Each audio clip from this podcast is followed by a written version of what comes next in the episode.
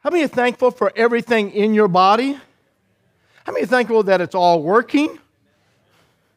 How many are, well, when it's not working, how many know we go see somebody to help us get it back working? Amen. We all want everything in our body to function as it was designed to function. So look at, that is the picture that God gave to us as the church, that we are body, we are organs, we are tendons, we are ligaments. We're, we're, somewhere I fit in the body of Christ to cause it to be fully functional and healthy. But if I step out, and that's what's happening today, and I said, I love everybody watching us online. We're not going to quit streaming. We'll keep streaming and help when I go on vacation. I love watching and being gone and all that stuff. But as, as, as watching is not connecting. And so we, we, we've taken all these uh, uh, alternatives to assembling. Amen? And so the only way the body can function in fullness is if I assemble.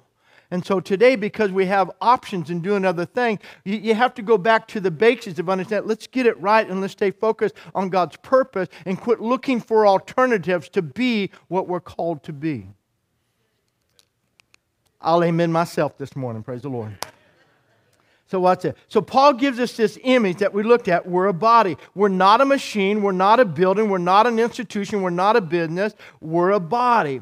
Not someday, not when we get our act together, not when we're all one hundred percent faithful and we become a body. Just the opposite, really. We are now the we are now the body of Christ by virtue of our baptism into Christ. We are breathing, living, a breathing, living body, engaging the world as the embodiment of God's grace in the world, and we are continuing the mission of God in the earth through Christ. Go with me in your Bibles to Second Corinthians chapter five.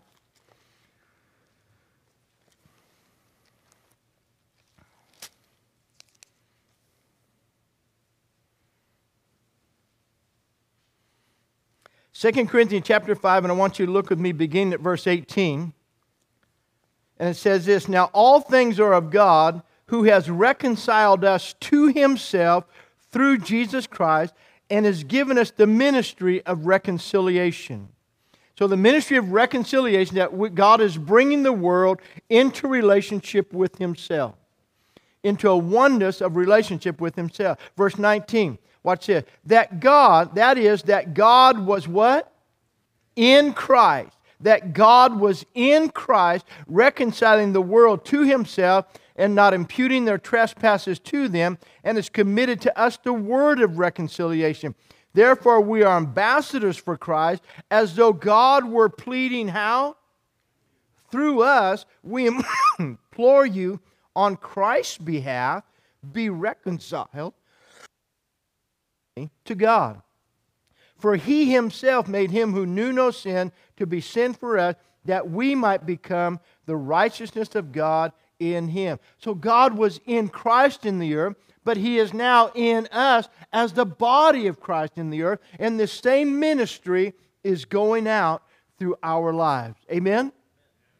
But what we're fighting against is that as a body, what we saw even in our own personal body and all the different parts and members and, and organs, the complexity of this body is all come together just to be one body. No individual member, organ, or anything else has its own identity. It isn't striving, you know, to, to be, you know, my forearm isn't striving to be the best forearm it can be. We're not striving to be the best me we can be.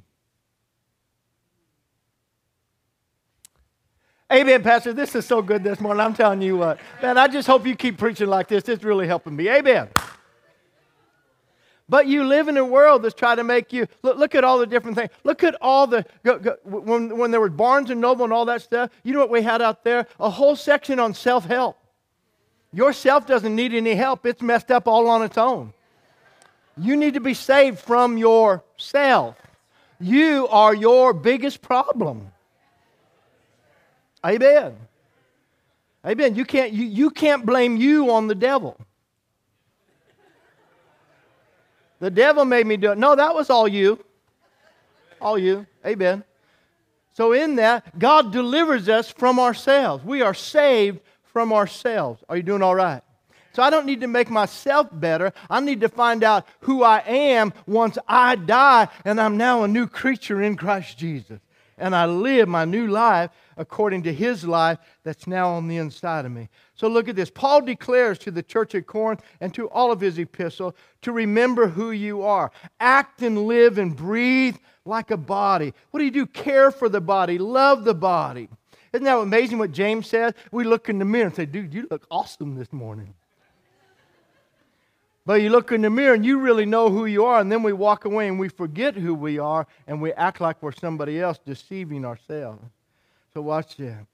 Care for the body, love the body, really live in your body. Treat the body with respect it deserves and all of its members, all with the honor they deserve. Amen. The same way Paul is saying, with the same way you take care of yourself, think about the body of Christ in the same measure.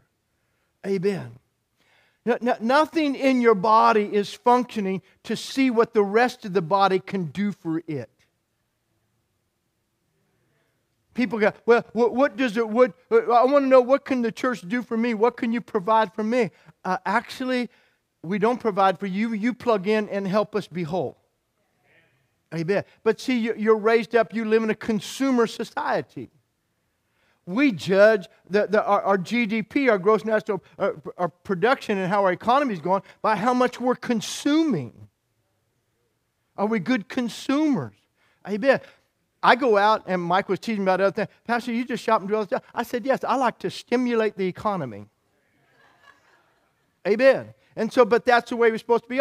When you come in, I, I want to stimulate. I want to be a provider. I want to be a helper. I want to be a supplier. I don't want to be a taker. Because if everybody becomes a taker, pretty soon there's nothing to take.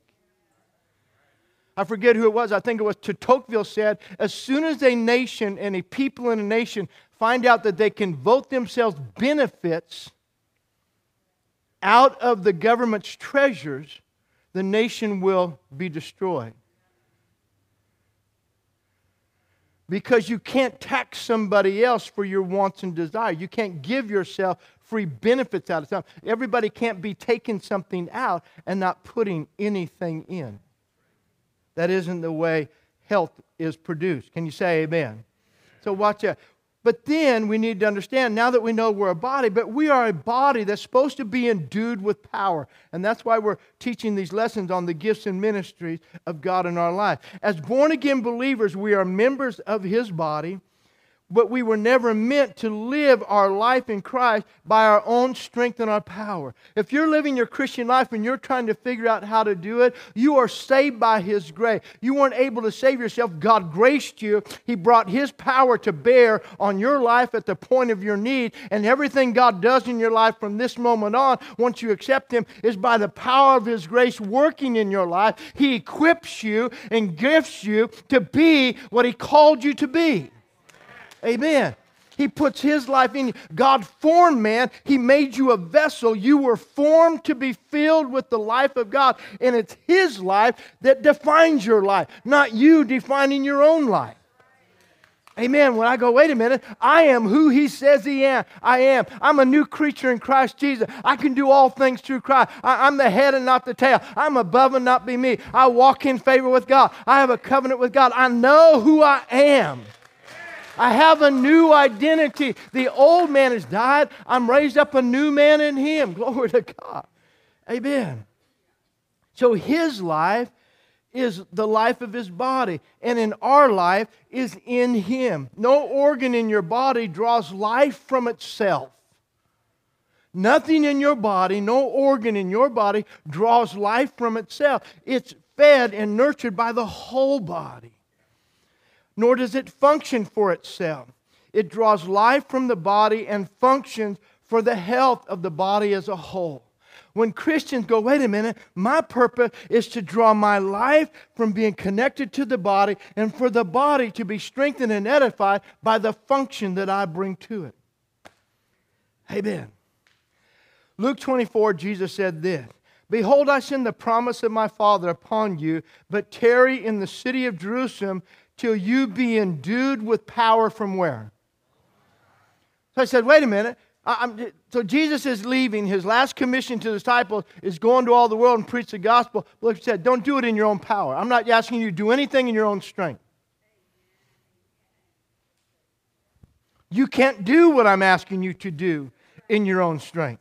So this is what's going to happen. I'm going to go to the Father. He's made the promise that when I defeat hell, death, hell, and the grave, and I'm raised up in the power of the resurrection, then I'm going to be seated by His right hand, and He's made a promise that when I'm seated there, He's going to pour out His Spirit upon all flesh. So I'm going to go to heaven and release the promise of power coming upon your life from on high.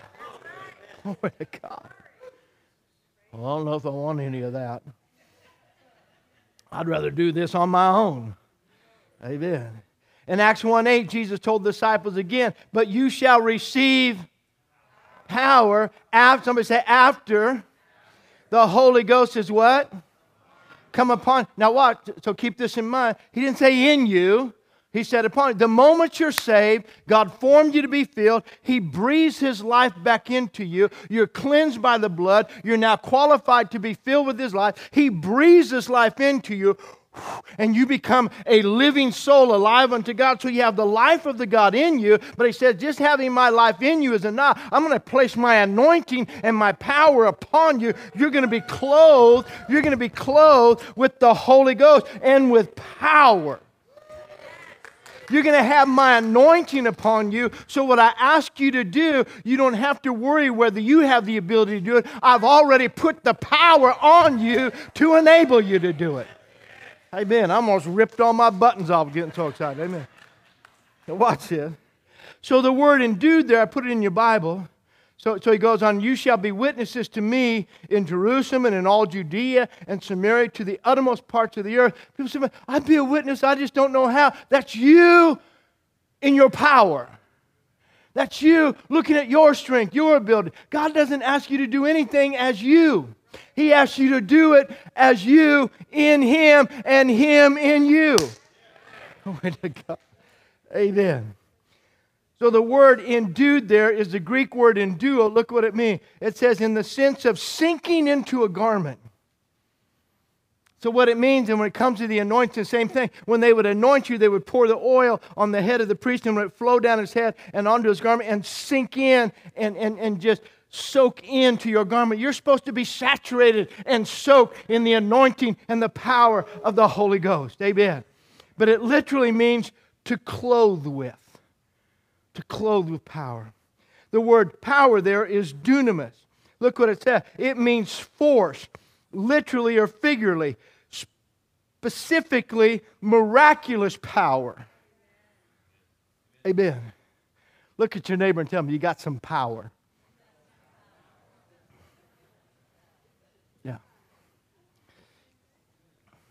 Something would happen if we ever believed what God said.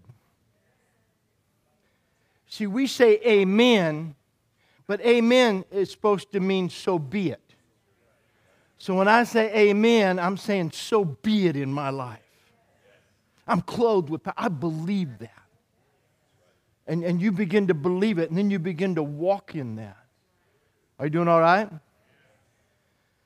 It also means, by implication, a miracle itself. It means ability and abundance. It means mightily. It means a worker of miracles. Amen. God said it like this. God said, my people are good for signs, wonders, and miracles. Glory to God. But see what's happened today. We, we've talked ourselves out of what God says we have and who we are. And so we become great organizations and great institutions with great social programs and help areas and classes and everything else, but no power. The Apostle Paul said this to the church at Corinth. He says, there are many people there who don't like me, but when I come, I'm not going to know their words. I want to know their power. Amen. Jesus brought the demonstration of the power of God. Last week we gave you the widow with the cruse of oil and the little flour and God's supernatural provision from an unexpected source. And so the man of God came and said, hey, this is what you're going to do. You're, you're going to bring me a drink of water, then you're going to cook me a cake first. And I declare to you, the flour and the oil will not run out until it rains again upon the earth. And so you have to believe that God is still able to do miracles in our lives. Amen? And He's able to do them through you.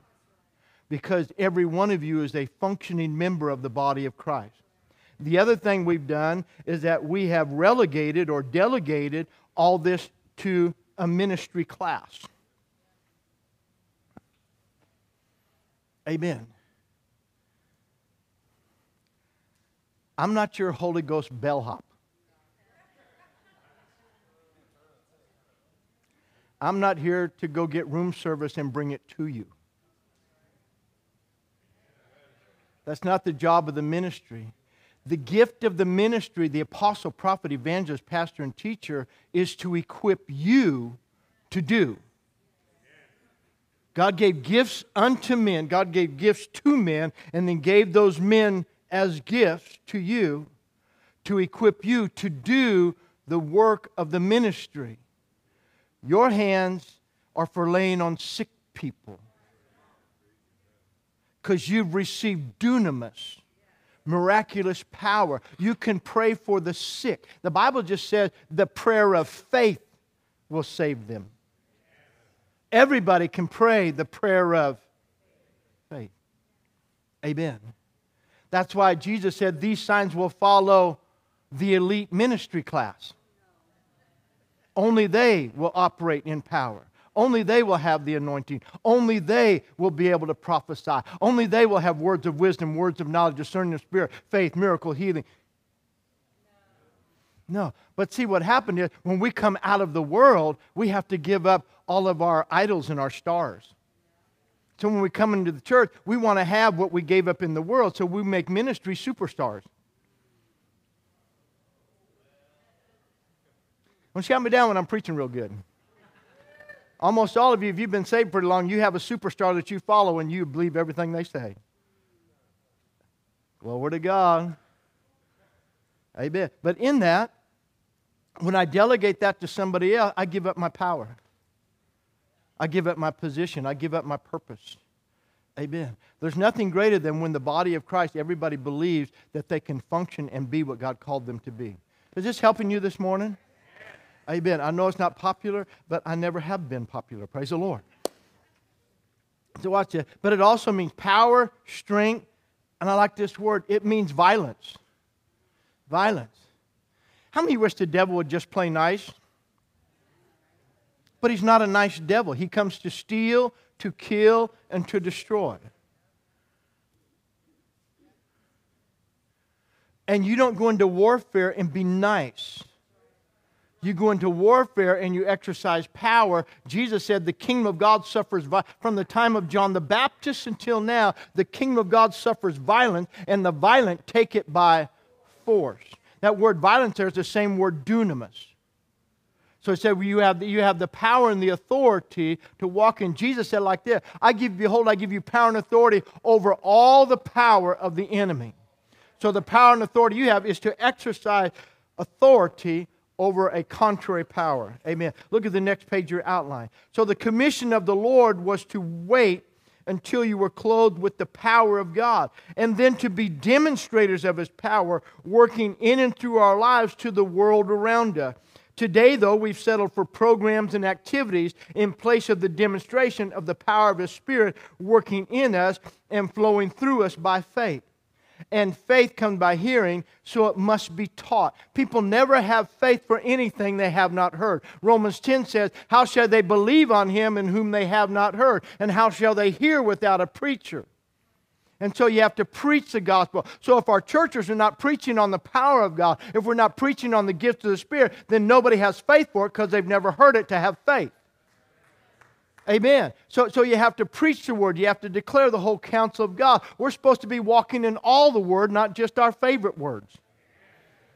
Amen. So think about it. God's power never fails. Miracles are something only God can do, and He has done, and He still does miracles. But obedience to God allows us to see His miraculous provision and care. Last week we gave you the widow woman. She's there and she's and, and she's collecting for her son and her. They just have enough for them to each eat one more little cake together, and then they're going to die. And the prophet says, hey, bring me one first, and then cook one for you, and then cook one for your son. And so she had to, the, her obedience, she had to get over that, just as Eli talked about in the offering. You have to get over that. You can't look at your supply. You have to believe in the supplier. I have to believe that God is my source and He will do it. And so she does that, and by the word of the Lord, she receives supernatural provision. But we have to be at that place where we believe it. Now let me just say this. Sometimes people um, don't like to operate in the gifts of the Spirit, especially churches, because nobody likes to explain God. It's just like tongues. People say, I don't understand tongues. Good. People say, well, if I was God, I'd do it a different way. Well, next time you create a universe and some people to live on a planet that you created out of nothing, we'll let you do it your way. Amen? Next time you can plant your son in the womb of a woman by a word from the Holy Spirit, and that word you spoke becomes life that redeems the world, we'll listen to what you have to say. We'll do it your way. Amen? But see, we don't like tongues because we don't understand tongues. And God says, I love doing stuff you don't understand. Because I'm bigger than your understanding. I'm like this. I need a God who's bigger than words. I need a God who's bigger than what's between my ears. I've looked in there a couple of times. It scares me.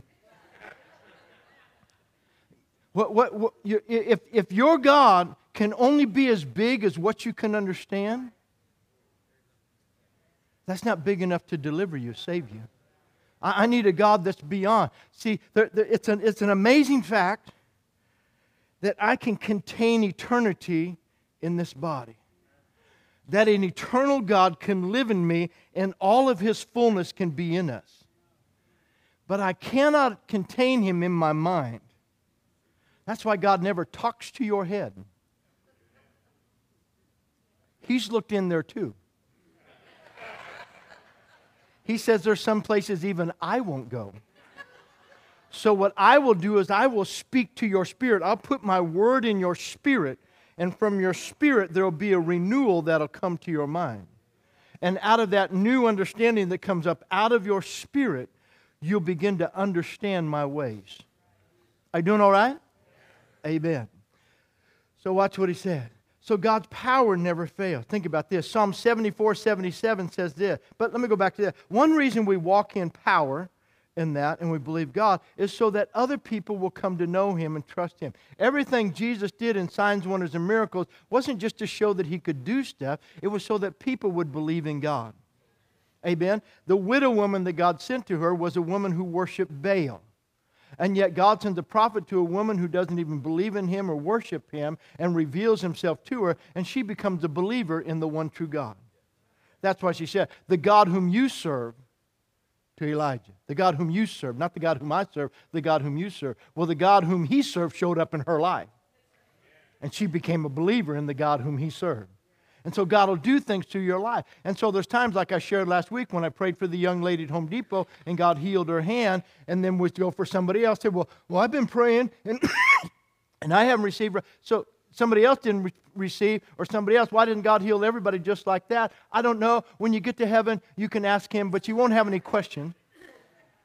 I was like, everybody said, when I get to heaven, I'll tell you what I'm going to do. I'm going to ask the first person I'm going to talk. No, the Bible says when you are there, you'll know as you are known. Immediately, you'll know. Here we know in part, but then we will know completely. We're just, you're going to go, I get it. It'll just be that, I got it. Okay, I understand. And so, how many of you have ever had God do something in your life and you couldn't figure it out, but down the road, you okay, now I understand why He had to take me there to get me here? How many know Joseph didn't understand what he was going through? Being rejected by his family, being beat up, being thrown into a pit, being sold into slavery, being, being uh, lied on by Potiphar's wife, being thrown into jail again, and then all that stuff, to end up at the palace, But when you get to the palace and you look back, you understand, oh, I get it. He had to take me there in order to get me here. And so we don't like having to explain all the things we don't understand. Well, I don't believe in healing because I prayed for somebody once, I got it, prayed for somebody else, and they didn't get it, so I'm confused. It's not about how that works. It's a matter of just keep praying for people. Keep praying for people. Keep praying for people. Believe the word only. That's why you hear me say, I wear this little bracelet, have gone through bazillions over about the last twelve years. What does the word say? That's all I care about.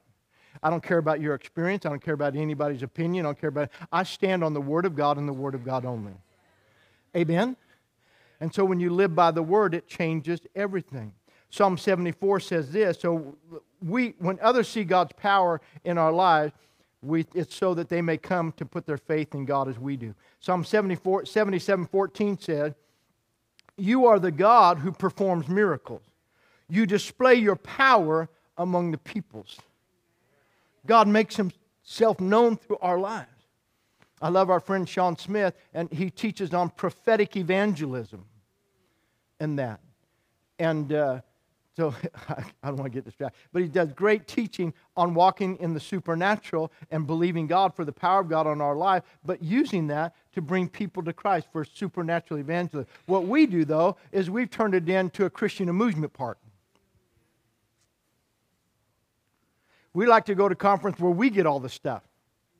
I want to go, I need a word, I need a word, I need this, I need that, I need that. The best way to receive from God is start giving things to others. The best way to live healthy is start praying for other people to be healed. The best way to be prosperous is to give so others might be blessed. The best way to receive is to give. Amen. Keeps getting quiet in here, so I must be moved doing good. Hallelujah. So watch this. Through gifts and ministries of the Holy Spirit and the graces of God, we are equipped to fit and to function together, which is why it's so important for us to, to study the Word of God and to understand it and apply it to our life. And let me say this. Everybody said, Pastor, you just teach us too much.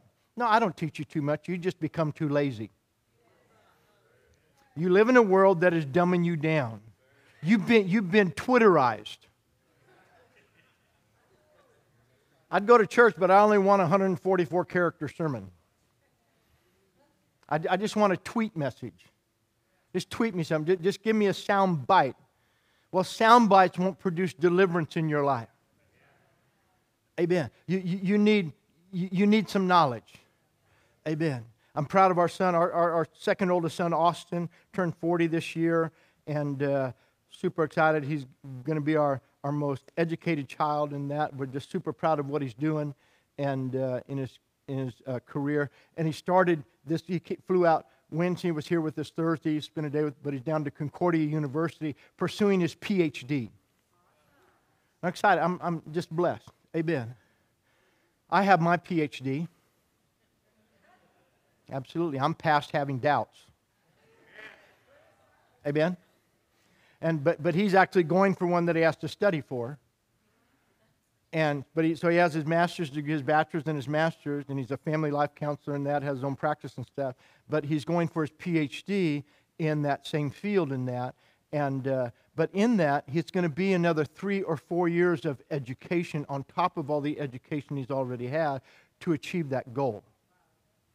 And those classes aren't just going to be little classes that he has to go to. Cole just became a paramedic and doing that while he was being a, a plastering contractor and doing all that. Had to do classes, but in order to achieve the goal of what he wanted to become to go to the next level, he had to put in a lot of study, take a lot of classes to reach the goal. If you want to be a Christian, you want to walk in who God said you are and walk in the fullness of who you are in Christ, you're going to have to go after something more than just soundbite Christianity. And you're going to have to become a student of the Word. You have to get to, man, I'm going to go to church. I'm going to bring a notepad. I know Pastor has notes, but I'm bringing my own notepad because somewhere today God's going to tell me something. Something's going to be said that's going to help me on my journey of maturity of becoming who I'm supposed to be in Christ. So I want to get that. Are you with me this morning? Amen. So let me try to close this up this morning. The church works when it operates by the Word of God, not the ideas of man. This is a spiritual life and a walk, not something we do in the natural or by our own ability. And it takes a renewing of the way we think and the way we act, we must learn and purpose to be led by the Spirit and not to walk in and to walk in the Spirit. Paul says this in Galatians five sixteen there in your outline. I say then, walk in the Spirit. Think about that. Walk in the Spirit, and you shall not fulfill the lusts of the flesh. Romans eight one, there is therefore now no condemnation to them which are in Christ Jesus, who walk not after the flesh, but after the Spirit. How many like me have to fight that battle every day? My flesh loves ice cream. My flesh loves everything that's not good for it.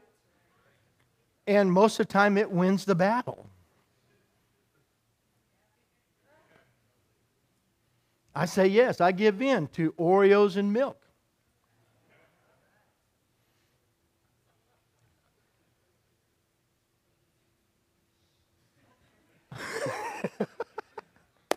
Amen. So we all fight in that battle, but then something happened, we just say yes to that. How many know your flesh doesn't like to pray? Your flesh doesn't want to spend time in God's Word. Your flesh doesn't want to be in church. Your flesh doesn't want to study. Nothing about your flesh wants to do the things that produce the life of the Spirit in your life. Romans eight fourteen says, watch this. For as many as are led by the Spirit of God, these are the sons of God. So in order to be led by Him, that means He's leading and I am. I'm not telling Him what I want to do and asking Him to bless it. I'm not coming up with my own plan. If He's the leader, I'm the follower. How many know the leader determines the direction you go in? I can't go in my direction and then ask God if that's okay. Hallelujah. Watch this. See, Paul continually reaffirmed this truth in his letters to the churches. This is new life we have received as a spiritual life. And we must intentionally engage with God and others by His Spirit who now lives in us. Some people think the gifts of the Spirit are given so they can be seen being used by God. The gifts of the Spirit are not given so we can be seen and admired by men. Many people go out, well, I want to prophesy, I want to do this, and they think people will think they're spiritual. No, you're just a vessel. Amen. Being used by God doesn't make you spiritual. Walking in the Spirit and walking in the renewal of your life makes you spiritual. Amen. Watch it. But we don't do it so we can be seen and admired by men, but so He can be seen. Jesus said this, if you've seen me, you've seen who? So anytime God works through on our life, it's not so we can be seen, but so He can be seen. That is our goal. So when we operate in the gifts of the Spirit, people are supposed to be able to see God the Father, not us. Go with me in your Bible to uh, Romans chapter twelve. And I'm going to close with this this morning, but I want to read, we're going to read this out of the Message Bible this morning.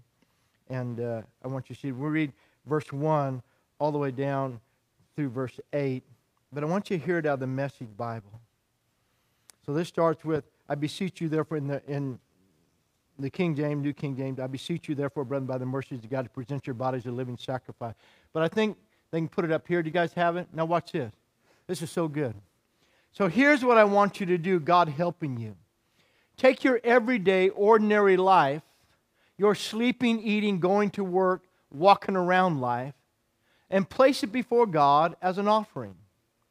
Embracing what God does for you as the best thing you can do for Him. Watch this. Don't become so well adjusted to your culture that you fit into it without even thinking. Wow. Instead, fix your attention on God. Watch this. You'll be changed how? From the inside out. Readily recognize what He wants from you and quickly respond to, to it. Unlike culture around you, watch this, always dragging you down to its level of immaturity. How many know when, when the little child says, mine, mine, mine, me, me, me? That's a sign of immaturity. Amen? So when we live in a culture that always focuses on me, and I'm focused on me and mine, don't let the culture bring you down to its level of immaturity. Watch. God brings the best out of you, develops well-formed maturity in you. So good. Verse three. I'm speaking to you out of deep gratitude for all that God has given me, especially if I have responsibilities in relation to you. Living then, as every one of you does, in pure grace, it's important that you do not misinterpret yourselves as people who are bringing this goodness to God. No, God brings it all to you. The only accurate way to understand ourselves is by what God is and by what He does for us, not but by what we are and what we do for Him. How many know it's just all about Him? That's what Paul's trying to get us to. Now look at what verses four through six says. In this way, we are like various parts of the human body.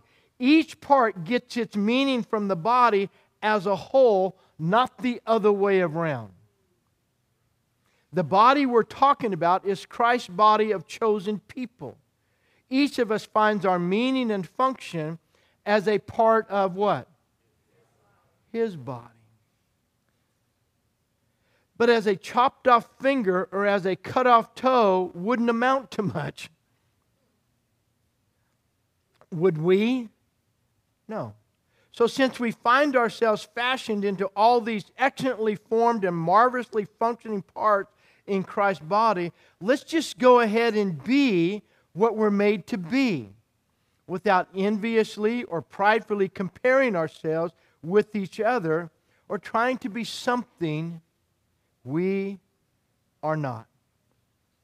I like it. If you preach, just preach God's message, nothing else. If you help, just help. Don't take over.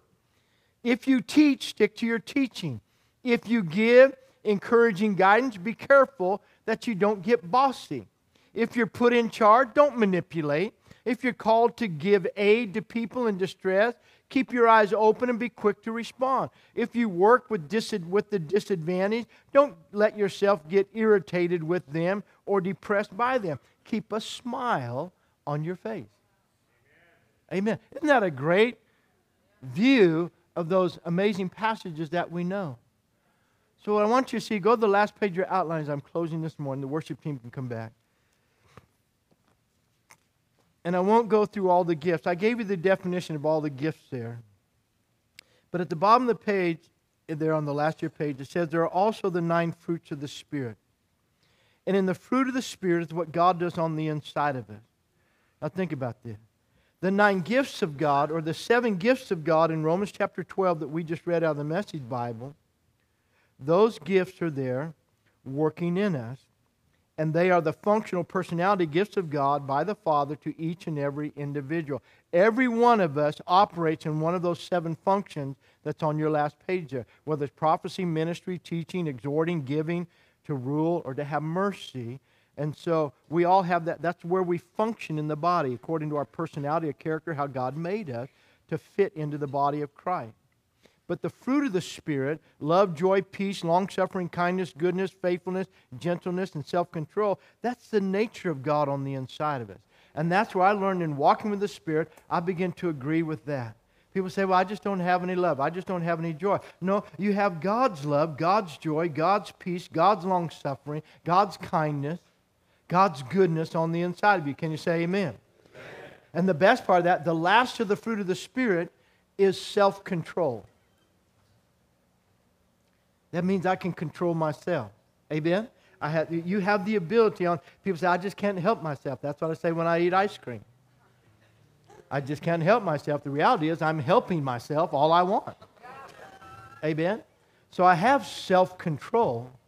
I just need to exercise it. But, but it's, it's in me, but do I draw on it? Amen? Now I want to close with this.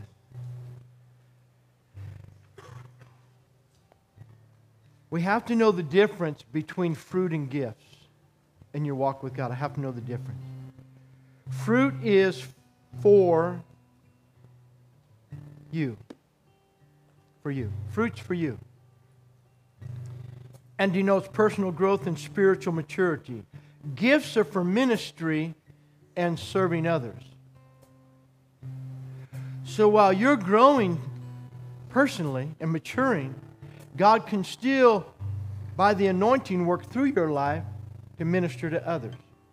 You don't have to grow and become perfect before God can use you. But you have to be striving for perfection. That's why Paul said in Philippians three, he says, I don't count myself to have arrived. I keep pressing for that mark, for the prize.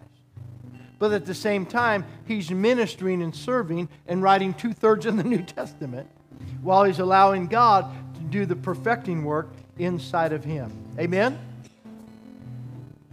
And so gifts are for ministry and serving others. An easier way to say it is fruit is for me and gifts are for you. The fruit of the Spirit is for me, but the gifts of the Spirit are for you. Or in other words, God works in me for me, but He works through me for you. And I pray that you could get this, that you would see that God is always working. Listen, I think Paul said in Philippians, He who has begun a good work in you will complete it. So I just agree that He's working in me, but then also while He's working in me, He also needs to work through me. Because there's people He wants to reach through you, and if He has to wait for you to get perfect, He'll never be able to reach anybody. So He works through us while He's working in us. Amen? And that's why when you understand the process, you don't get frustrated. Because you'll look at somebody, and God will use them to do something, and then the next time you see them, they're stupid. And you go, how could God use that guy? Because we're all a work in progress. But while we're in the process, we allow God to use us as well. Amen. That's what I said. You hang around me long enough, and I'll do things that surprise you. Yeah. But here's this. I just know I'm a work in progress, but I also believe that God wants to use me. And so I'll just be crazy for Him. How many were crazy before you got saved? How many did really stupid stuff before you got saved? Then why are you so dignified in your walk with God? Just get saved and be that crazy person for God. Come on, if I was crazy, if, if, if I did all that, all that, why not just do that for God? So I just decided to be sanctified crazy. Amen. I'll give it to God. That boldness. I, I won't tell all the stories we did. So why? As believers, as disciples, as followers of Christ, and as members of His body, we will never fully live the life He has for us without a desire to know. I want each of you to hear this. I'm preaching to you, but you will never go further in God than your desire to know. It's your desire. All that is ours in Christ, and past a personal hunger to go after it and to see His word come to pass in my life. We must each have the desire to pursue life in the Spirit. I wrote this down in my notes. You never possess what you do not pursue. My son could desire to have his P H D, but desire won't produce it. He has to pursue what he desires. So you have to have, that's why Paul said in First Corinthians twelve, he says, desire spiritual gifts at the end of First Corinthians twelve. And then he starts chapter fourteen, says, pursue spiritual gifts. So stir up the desire and then decide to pursue, to go after. Everything you have in your life today in the natural is what you've pursued. It's what you've gone after. It works the same in God. Now just have a holy desire and a holy pursuit. Would you stand with me this morning?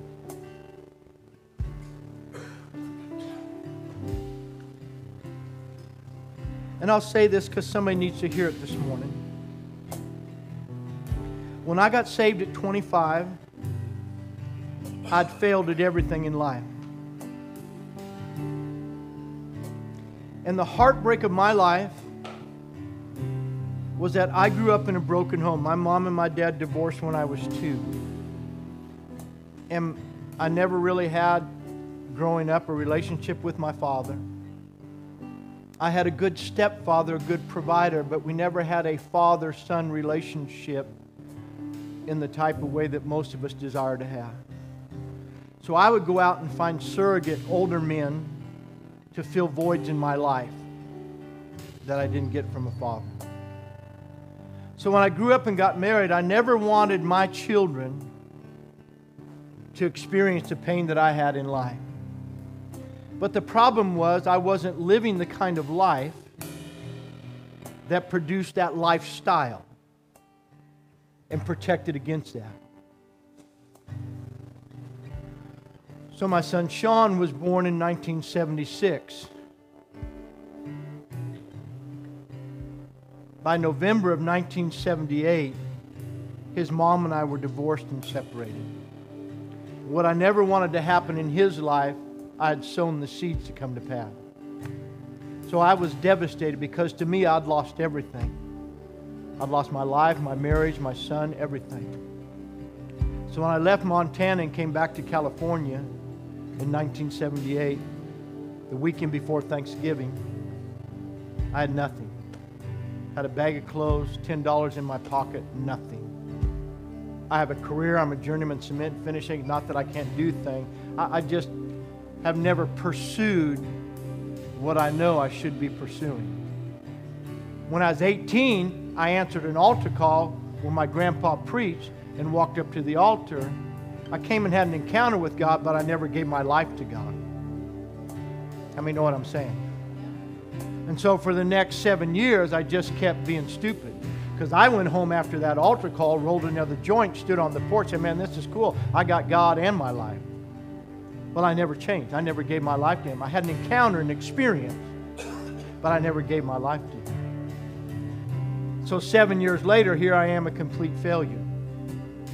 So December thirteenth of nineteen seventy-eight, I went into a prayer room at our home church and I gave my life to Christ. I said, Father, from this day on, I will live for you the rest of my life. I'll go wherever you want me to go. I'll be whatever you ask me to be. I'll do whatever you tell me to do. And I'll say whatever you give me to say. I will live for you the rest of my life. And I've lived for God like that now for the last forty-five years. And I found out that God is faithful. But the other thing I found out, that He is a God of forgiveness and restoration. And I had to walk through a season of eighteen years of being separated from my son. But I had to believe that God's a God of forgiveness and restoration.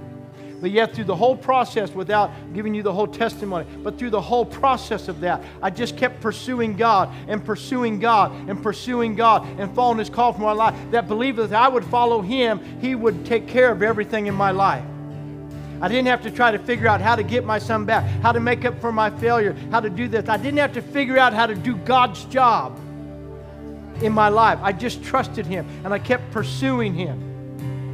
And so then, in February of nineteen eighty-seven, when we were pastoring in Bieber, two years before we came here, I'm in a Sunday morning worship service, and the Spirit of God speaks to my heart and says this, "Today I have restored your son to you." I wrote it down in my Bible. I have that Bible up in my office. Today God restored my son Sean to me, February nineteen eighty-seven. February nineteen ninety-seven, in our old sanctuary across the parking lot here, my son was in that service and gave his life to God and has been here ever since that day.